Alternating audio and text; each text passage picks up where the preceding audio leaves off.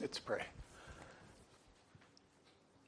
Father, we thank you for bringing us together today and for gathering us not just as a people, but a people who are one people, who are a part of this forming of one new man, one new human race in the Messiah. And we thank you for your grace and your goodness, even as Bill prayed in all of the things that you do, in all of the things that you oversee, and in the infinite privilege that we have to be called by your name.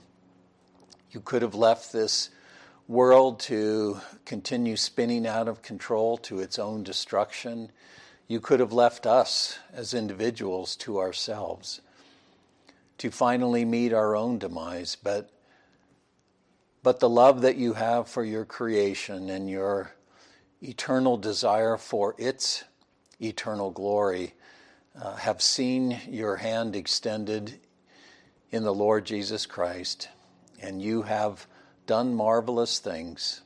We thank you, Father, that you have been pleased to condescend even to take the brokenness of this world upon yourself, to bear it and to put it to death, and to be inaugurating a new creation in your Son, and for us to be the beginning of that new creation and the testifiers of it. We thank you and we praise you for that. As we consider this morning this marvelous story of David, your king, the great prototype of the Messiah, I pray that you would cause us to understand his story in that light, that we would see in him a foretaste, a preceding reflection of the glory that is in the Messiah, the glory that is your glory in his face. So we ask that you would teach us, that you would encourage us, that you would build us up. Lead us into all truth for the sake of the formation of the life and likeness of Christ in us. And it's in his name that we ask. Amen. Well, the goal of this series, hopefully everybody is aware, is not just to go through the Bible, although that's what we're doing, but the goal is to become familiar with the Scripture's own story, and not just the story that it tells, but how it tells its story, the things that it's concerned about, ultimately the goal of the story. Why does it tell the story? Where is it moving towards? And hopefully we all understand that the story the Scripture tells has its end point, its climactic apex, ultimately its fulfillment and significance in Jesus himself. And so as we move through the Scriptures and we see the key themes that it uncovers and emphasizes and develops, those things all should be seen through the lens of, again, the coming and the work of Jesus himself. And one of those key themes that is beginning to be unfolded is this theme of kingship and kingdom. And already in the creation account, we had some sense of that from the very beginning, because God, who is the sovereign creator, intends to carry out his reign through this creature man created in his own image and likeness. And so those themes of kingdom, dominion, lordship are all present even in the very beginning of the creation. And Israel's life was, Israel was brought into existence as the people of Abraham unto ultimately that goal for God to see this kingdom intent fully realized. And that intent obviously has Jesus at the very center of it. So kingdom and kingship are crucial themes that we need to understand, and in the developing Old Testament storyline, that begins that theme of kingship formally with the person of Saul, and then immediately shifts to David. And as we've seen already, I hope Saul and David are kind of representatives of two antithetical forms, really the only two forms of kingship, kingdom. How it is that God's dominion exercises itself in the world in and through human beings. And so we saw last time that Saul's failure wasn't so much his personal failure, although it was a personal failure, but the issue with it wasn't so much that he was a failed man, but the way in which his failure shines the light on the antithesis between the way in which human beings naturally exercise kingship, this idea of the procedure of the king, versus the way in which God would have human dominion, human kingship to operate.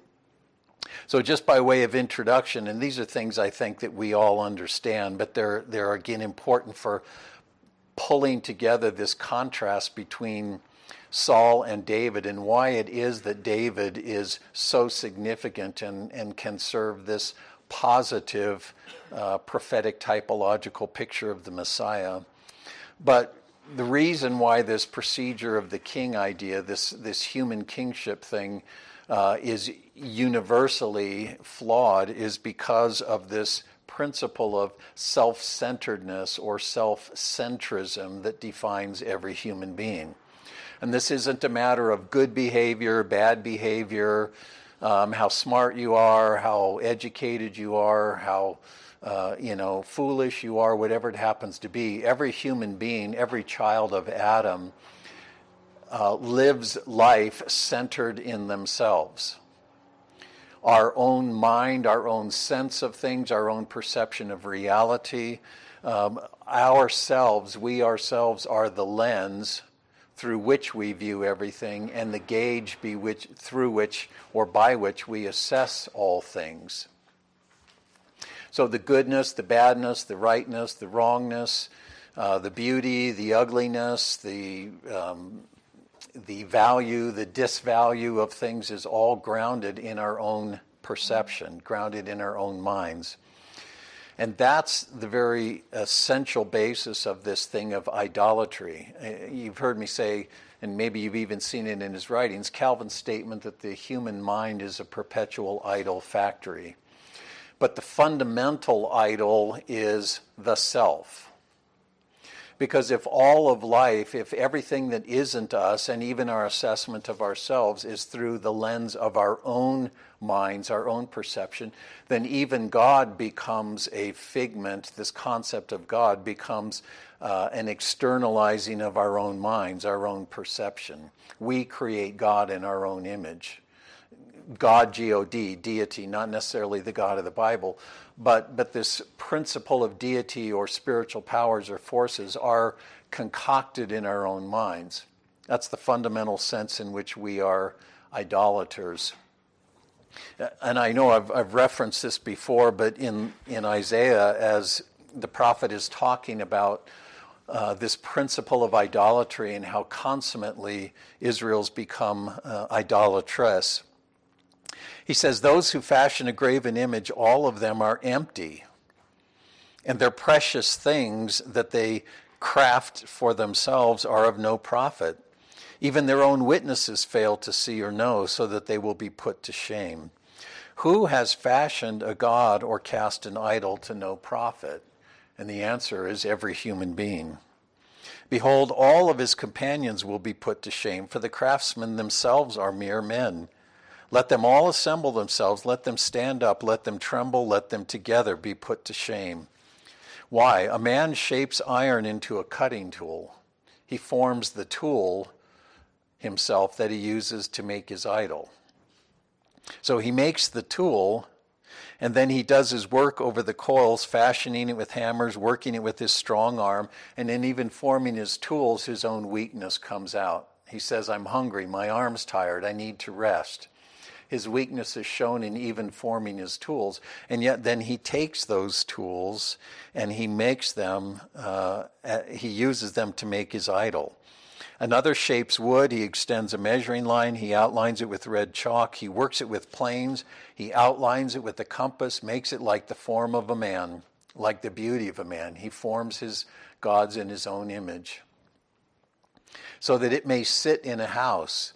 Surely he cuts cedars for himself, and he takes a cypress or an oak, raises it for himself among the trees of the forest. He plants a fir, and the rain makes it grow. Then it becomes something for him to burn, so that he takes one of them, one piece of wood, and he warms himself. He makes a fire to bake bread. He makes a god and worships it.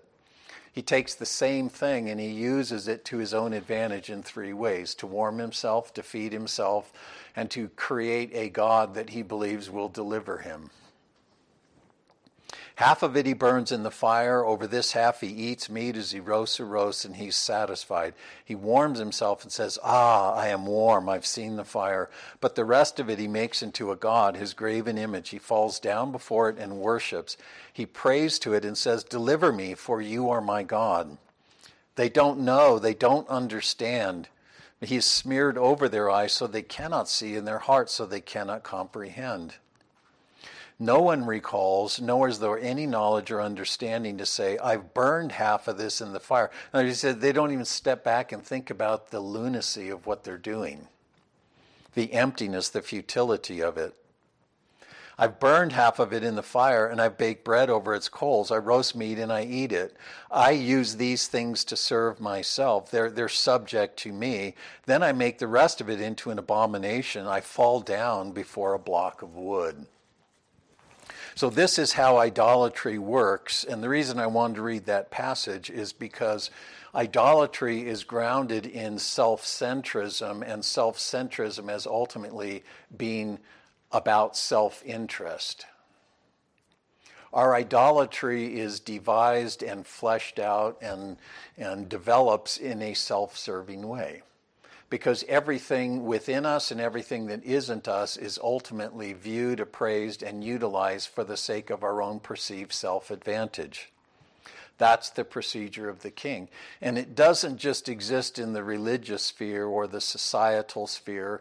It exists in all the spheres of life. It defines our relationships. So self-interest binds together all the dynamics of human existence, and that explains or helps us to see why religion and social, societal issues, politics, human social interactions go together. And that's true even in secular societies. People groups identify themselves by and find their coherence in fundamental axioms that they mutually accept as true, that they accept as beneficial to them collectively even. So in the ancient world, and this comes out very much in the scriptures, you see this over and over again, the most important distinction between people groups was their gods and their relationship with them. It was believed in the ancient world that my people, we the Babylonians, we have gods that are dedicated to us. They dwell among us. They serve our good. If we will serve them, they will serve us. And so warfare was considered to be ultimately the battle of gods. And I won't read this, but I give you this citation here in Isaiah 10. But essentially the triumph of the king of Assyria, he said, I and our gods have triumphed over the gods of Carchemish and Calno and these various nation states, and even Samaria itself. We've triumphed over the gods of these nations, and so we will triumph over the God of Judah. So when a nation prevailed militarily, it was evidence that their gods were more powerful than the gods of the nations they conquered. But that was the fundamental way in which a people defined themselves, was by the gods who were concerned about them and served them and resided among them.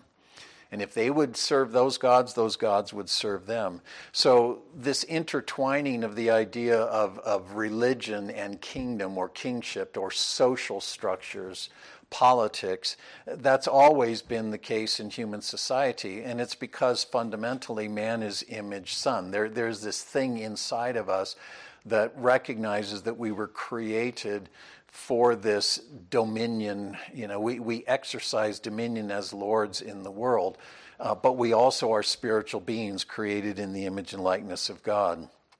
But that intertwining of spirituality and social, political kinds of issues, the way in which human society operates, it's perverted by that same self-centrism. So in the world as it exists, religion and kingdom function together synergistically as instruments of personal advantage. What do I mean?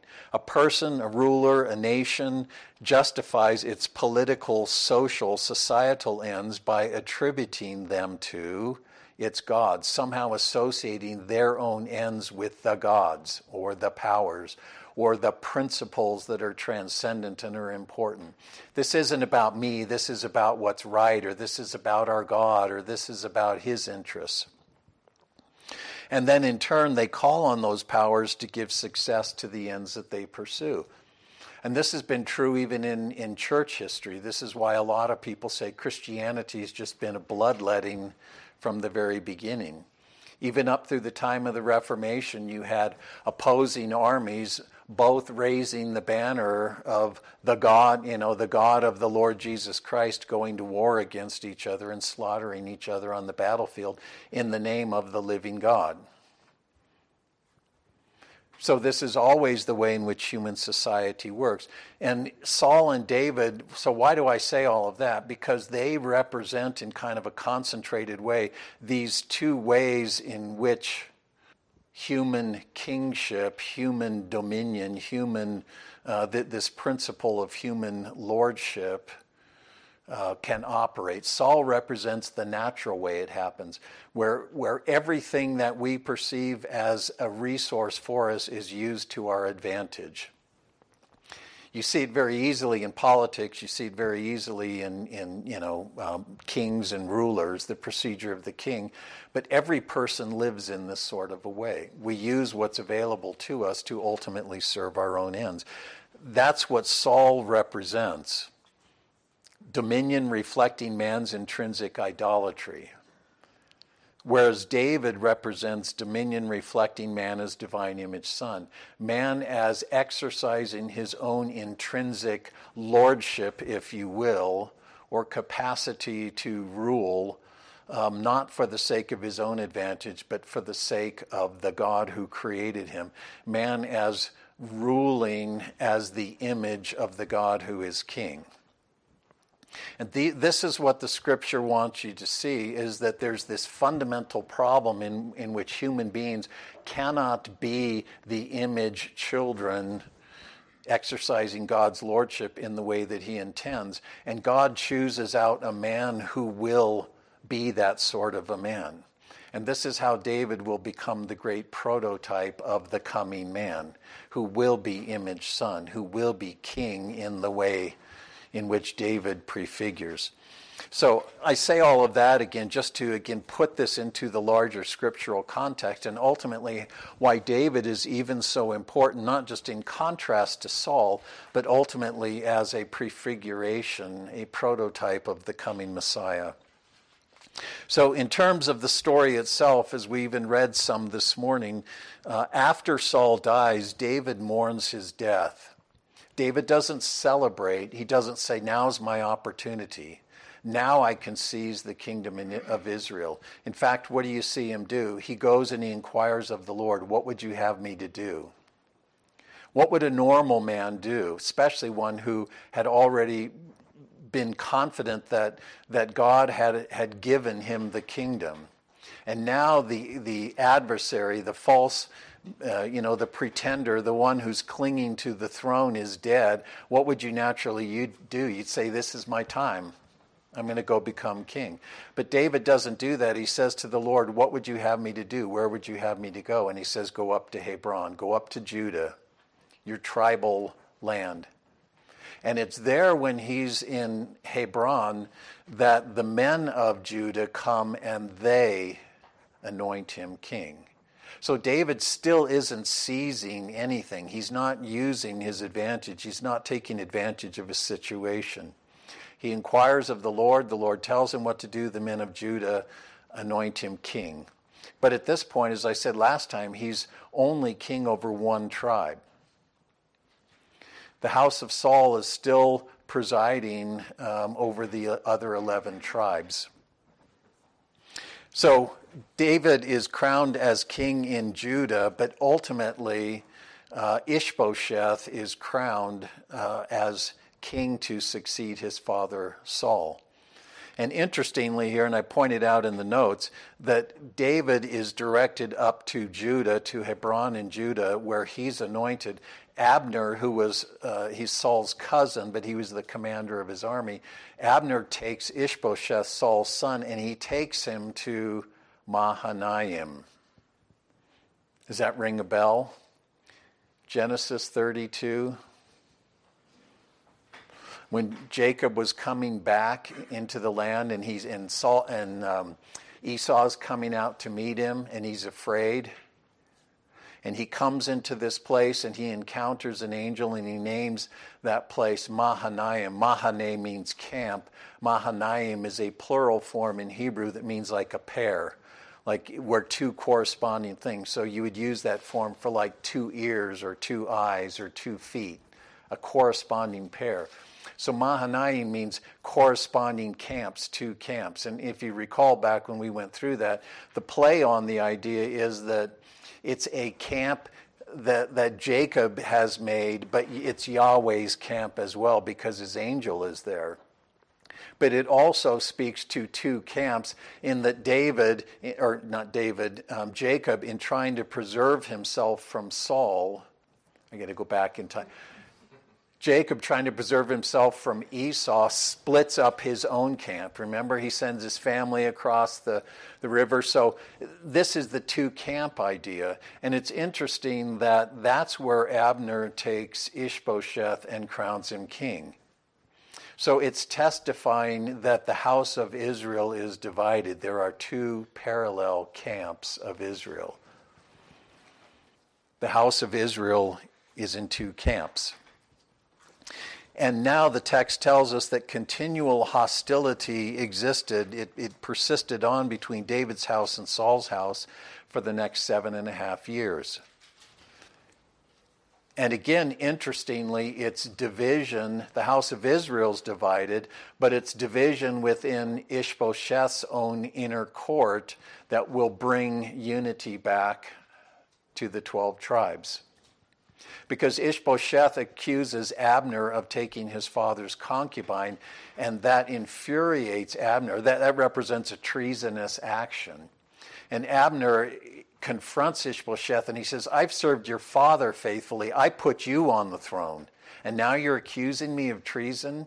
I'm going to go over to David, and I'm going to do everything I can to strip this kingdom from you and bring the other tribes over to David. And that's what he ends up doing.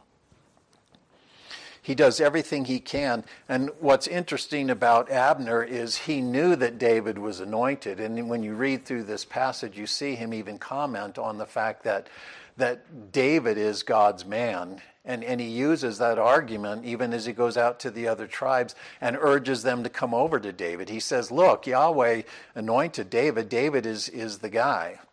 So Abner knew that, and yet he was willing to thwart God's will for those years and stand alongside Saul and stand alongside Ishbosheth. But now when his own reputation, when he has been accused of something, now he's willing to become God's ally. Now he's willing to stand alongside David. And again, you see the same procedure of the king idea. So we don't know, the text doesn't say whether Abner developed any genuine loyalty to David because he ends up being killed. Joab kills him, and you can read that for yourself. But when David finds out that Joab has killed Abner, because Abner had come to David and told him what he was planning to do, and David said, that's great, do it. Well, Joab finds out Abner's come, seen David, he's gone away. He says, he's a spy. Why would you let him go? And he goes and finds him and brings him back, and he kills him. And when David finds out, he pronounces a curse on Joab and his house. And he issues a public lament for Abner. So he's done the same thing that he did for Saul and for Jonathan. David is showing himself. You would think he'd be rejoicing again that these possible threats to his own throne, to his own kingdom, are being dispatched. But he's not rejoicing. He's angry that innocent blood, in a sense, has been shed, that unrighteousness and injustice has been perpetrated, and even in his name, for his sake. So David's response to Abner's death and Abner's death itself had two effects. The first thing it did is it disheartened Ishbosheth. He just lost his main man, who was his father's general, his father's main commander. And he becomes disheartened. He's kind of lost this main loyal commander. And it encourages others around them to, that they can, in a sense, exploit Ishbosheth's weakness. This is the way kings and kingdoms always have worked, right? When you take the throne, you kill everybody who's a threat, and you make sure that you're constantly watching your back. So now this encourages those who would be inclined to kill or to deal with Ishbosheth to their own advantage. But it also worries the rest of Israel. They see this thing unraveling. And it ends up making them rethink their allegiance to Ishbosheth and makes them ripe to come over to David. So what comes from that then is two of Ishbosheth's commanders assassinate him. And again, when David finds out, he has them executed. He keeps doing the opposite of what you would expect him to do. And he wins over, by these things that he's doing, he wins over the other tribes of Israel. They see that he really is the shepherd of Israel, that he is what God has declared him to be, a man after his own heart. He's a man who loves Israel's God and Israel and God's people. He's a man without personal and political ambitions, whose only zeal was for righteousness and justice. This is how David is manifested. And so the people say, "We are bone of your bone and flesh of your flesh." They come over to him. So now, for the first time since Joshua died, the tribes of Israel are reunited in solidarity. Remember, the book of Judges talks about the time after Joshua dies, and the tribes are falling apart. There's all this inner conflict and disunity, finally to the point where they go out and try to wipe out the tribe of Benjamin because of the man of God and the concubine story, remember? Israel's falling apart. It's coming apart at the seams.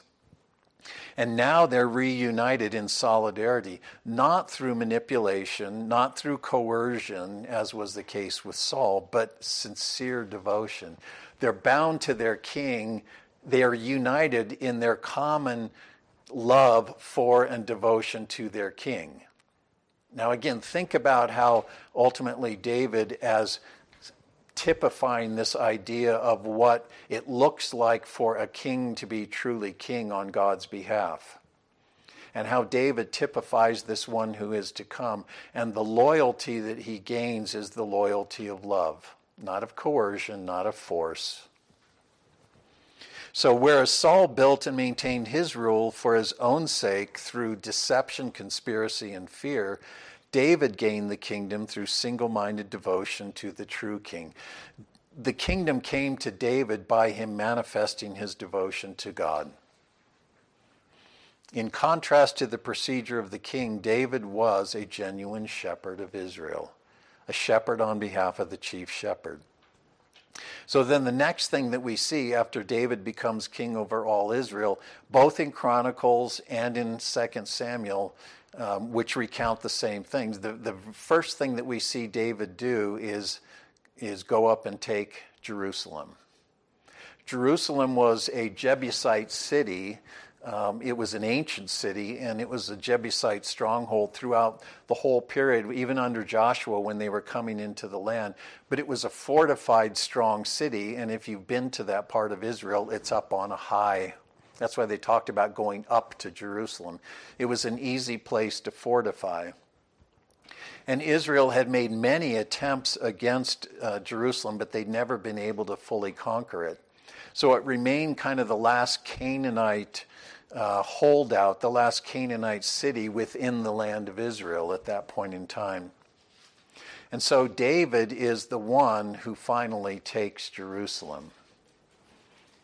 And that becomes very important because hopefully we know throughout the balance of the Old Testament, Jerusalem plays a central role in the salvation history. Zion, Mount Zion, the dwelling of God. The place that is the center of the earth where all the nations come, right? The place where God is encountered and worshiped, the place where he has his foothold, his throne on the earth. So David's taking of Jerusalem was a very significant outcome. And not only because he conquered it, but because he came to view it as the place that God had spoken of all the way back in the time of Moses, when God said, when you come into the land, when you conquer it, when I give you rest, then I will appoint a place for my name. Remember, the tabernacle was a portable tent. It moved around, and God said, I will assign a place, and that's the place that you're to come.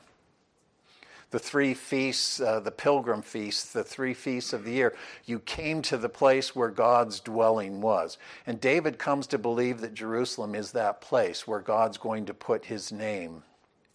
But when he conquers it, he also renames it the City of David.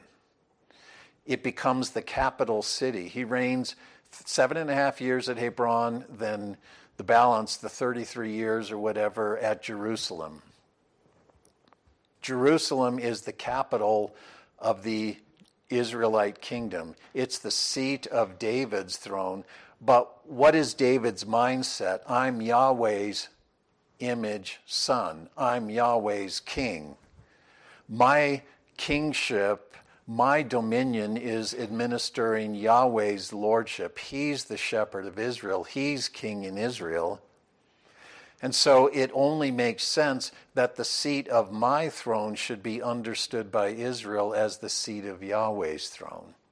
And even later, the text will say in 1 Chronicles, when David dies and Solomon takes the throne, that Solomon sat on Yahweh's throne in Jerusalem. So David wants to now build a house for Yahweh. That's what's coming.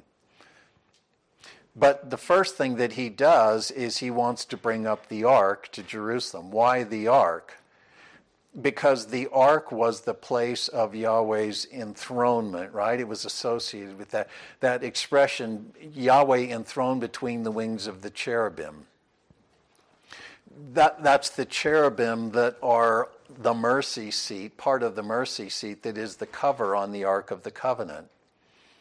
And in Israel's thinking, the Lord was enthroned in heaven. The ark is the footstool of his feet, but his Shekinah glory, his enthronement presence in the world was between the wings of the cherubim over the ark in the Holy of Holies. So what David is seeking to do is to enthrone Yahweh on Mount Zion. He wants to bring the ark up. Remember, Saul's whole reign is characterized by the ark being off. The ark is never really a part of Saul's reign. You don't even hear anything about it. It sat for 20 years in Kiriath Jearim, right? And David wants to now bring it up to Jerusalem. If Jerusalem is to be the city of David, then it must be Yahweh's city. So that's what's behind all of his thinking. It's the proper inhabitation of the Son, and therefore it must be Yahweh's dwelling place as well.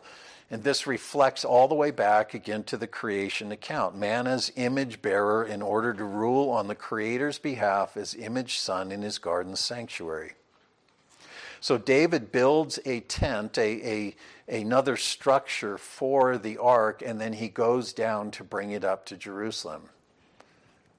Now the original tabernacle, this isn't that. It still continues on. But David builds a tent for the ark, and he goes down there to bring it up. And this is the account where they put it on an ox cart, and they start, bringing it up. And what you're supposed to see in that is that, gee, didn't the Philistines do that? And didn't God say way back when that the Kohathites were to carry it on poles after it was properly covered? So this really represents David's first failure as king. We don't know why he did it, why he didn't understand that, but they try to bring up the ark on an ox cart, and when they get on the threshing floor and it kind of wobbles, the man Uzzah reaches up to stabilize it, and Yahweh strikes him dead. And David is shocked and angry at that. And he says, there's no way I'm going to bring this up to Jerusalem. And so they take it to a nearby house, the house of a man named Obed-Edom, and it sits there for 3 months. But then the report comes to David, the Lord is blessing Obed-Edom because of the ark being there. And so David decides, I need to bring this up to Jerusalem. This time, though, they do it in the proper way. They bring it up on poles, and it's this triumphal priestly procession, a grand procession. And the text, interestingly, has David leading the procession, wearing the linen ephod, the priestly ephod, and offering burnt offerings and sacrifices through the process of bringing up the ark. And remember, Saul was stripped of the kingship because of offering. So if we're following the story, we're saying, how come Saul was disqualified and God was so angry that he assumed that priestly role, but David is acting as a priest and God is not displeased with it? And you say, well, maybe God's changed his mind about kings acting as priests. Well, down the road, a king named Uzziah will try to also serve in the priestly role, and he'll be struck with leprosy and confined to his house for the rest of his reign. So nothing's changed. Why is David able to do this? And it's, again, because of the typology and what the story is building the case for. David is able to function as a priestly king because it's in this process of enthroning Yahweh on Mount Zion. It's as a priest king that David establishes Yahweh's kingdom and Yahweh's reign. Think again about the typology of these things and where it's going. So Yahweh's later covenant with David would reveal that his person, reign, and kingdom were to find their fulfillment and true significance in a regal son who would also be a priestly son to come from him. And probably the great passage in that regard that the New Testament draws on repeatedly is Psalm 110. The Lord said to my Lord, sit at my right hand till I make your enemies a footstool for your feet. You are a priest forever according to the order of Melchizedek. And we'll see later on down the road that God will, through his prophets, will bring together this messianic strand of the priesthood and the kingship. He'll bring those two things together during the time of Zechariah when they're doing what? When they're building the house of God. They're rebuilding the second temple. So this is sanctuary language, this is enthronement language, this is establishing Yahweh's house, his throne where he reigns. Well, as David again is bringing up the ark, he's celebrating, he's dancing before the Lord, and his wife Michal watches this, and she has an entirely different take on it. She looks at it and she says, is this how the king distinguishes himself? You're humiliating yourself. You should be ashamed of yourself. Is this how a king should act in front of his people? Where's your dignity? Where's your sense of pride? And she rebukes him for humiliating himself, acting like a foolish person in front of the sons of Israel. And he says, I'm happy to be a fool in the worship of God. This is about worshiping the Lord. David, in a sense, is oblivious to how people are perceiving him because this isn't about them. It's not about him. It's about his devotion to Yahweh. And this is, again, just in a very concentrated way, another expression of that fundamental attitude in David. He didn't do what he did to his own advantage. He didn't do what he did with a sense of, how are people viewing me? How is this going to work out for me? He did what he did purely out of a concern to honor the Lord. His whole process leading to the throne, and now even the bringing up of Yahweh to enthrone him in that way. And there's even an echo here in contrast of Eli's own sons. How did they exercise the priesthood? What caused the ark to go away in the first place? Priests who were self-serving. Priests who abused the priesthood. Priests who didn't care about the God that they were serving. They used the priesthood to their own advantage. That's what drove the ark away. And now David is bringing the ark back. He's bringing Yahweh back by being a different sort of priest, the kind of priest that God would have. So in that way also, as I say, Michal showed herself to be a true daughter of her father Saul. Just like him, she conceived of the kingdom and the kingship in personal and political terms, rather than theocratic ones. In other words, rather than God as king, and this is all about serving and honoring him, it's about your own reputation, your own status, your own power, your own control, your own advantage. Her dignity and standing were her concern as his wife, as the queen, not the Lord's honor and worship. And like with her father, Yahweh stripped her of a legacy in Israel. She was barren throughout her life. She never bore children. And more than that, and I think most importantly in that barrenness, was that God had made a complete separation between Saul's line and David's. If she would have had children, Saul's line would have still been commingled with David's, right? She was his daughter. So by bringing the ark to Jerusalem, then, David had symbolically enthroned Yahweh on Mount Zion. Even when they're bringing up the ark, they refer to it as the ark that Yahweh is enthroned between the wings of the cherubim of that ark. They're bringing him up. They're installing him on Mount Zion. And he did that as the Lord's elect king priest. And so it would be with David's covenant son, as we'll see as we get down the road. So David is crucially important in the story. If kingdom is a central theme in the scriptures, David is at the center of that. And when you look at even Matthew's genealogy, how does he establish it? He builds it around three things: Abraham, promise of a kingdom; David, realization of the kingdom; Babylon, end of the kingdom; coming of the Messiah. This is the time for the renewal of the kingdom. That's how Matthew builds his genealogy of Jesus.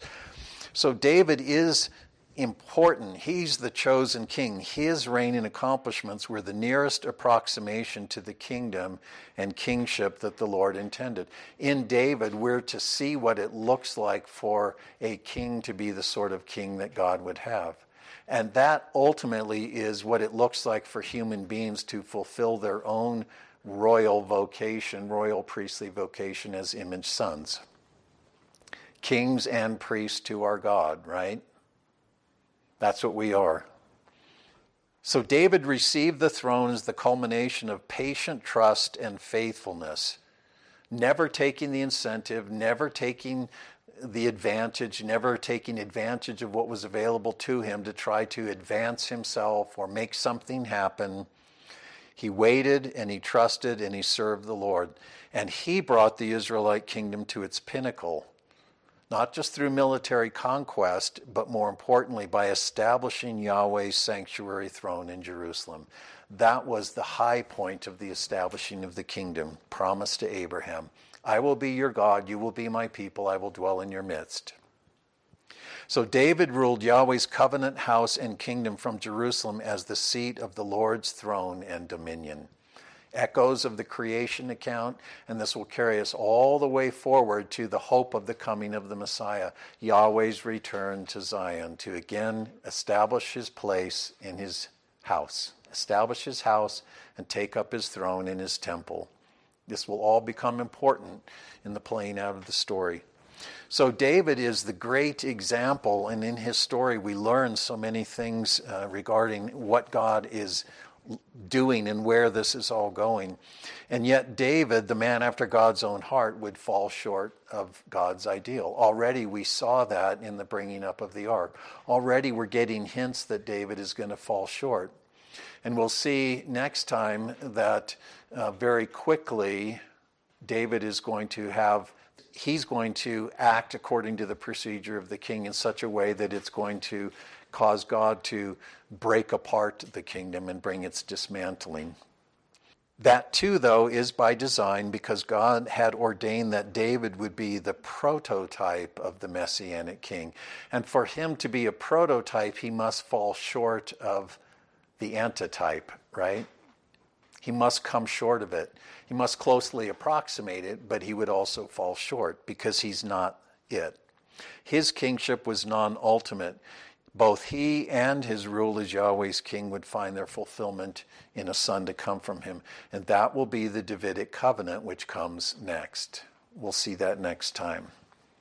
And that Davidic covenant sits within the Israelite covenant, the Sinai covenant, which itself is the way in which God is working towards fulfilling the covenant promises to Abraham. All of these things sit together in that way.